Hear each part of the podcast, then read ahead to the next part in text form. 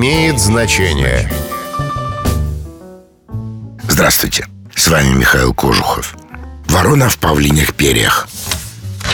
Вороной в павлинях перьях называют человека, который изображает из себя более важную персону, чем является на самом деле. Такие люди, как правило, кажутся жалкими и смешными.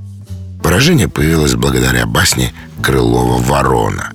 Речь в ней идет о вороне, которая ушла от своих собратьев и присоединилась к павлинам. Но сколько бы павлиних перьев перебежчица не втыкала себя в хвост, краше она от этого не стала. В конце концов, павлины ее отвергли, а вороны обратно не приняли. Такая судьба ждет всех, кто хочет возвыситься, меняя лишь внешний облик. С вами был Михаил Кожухов. До встречи.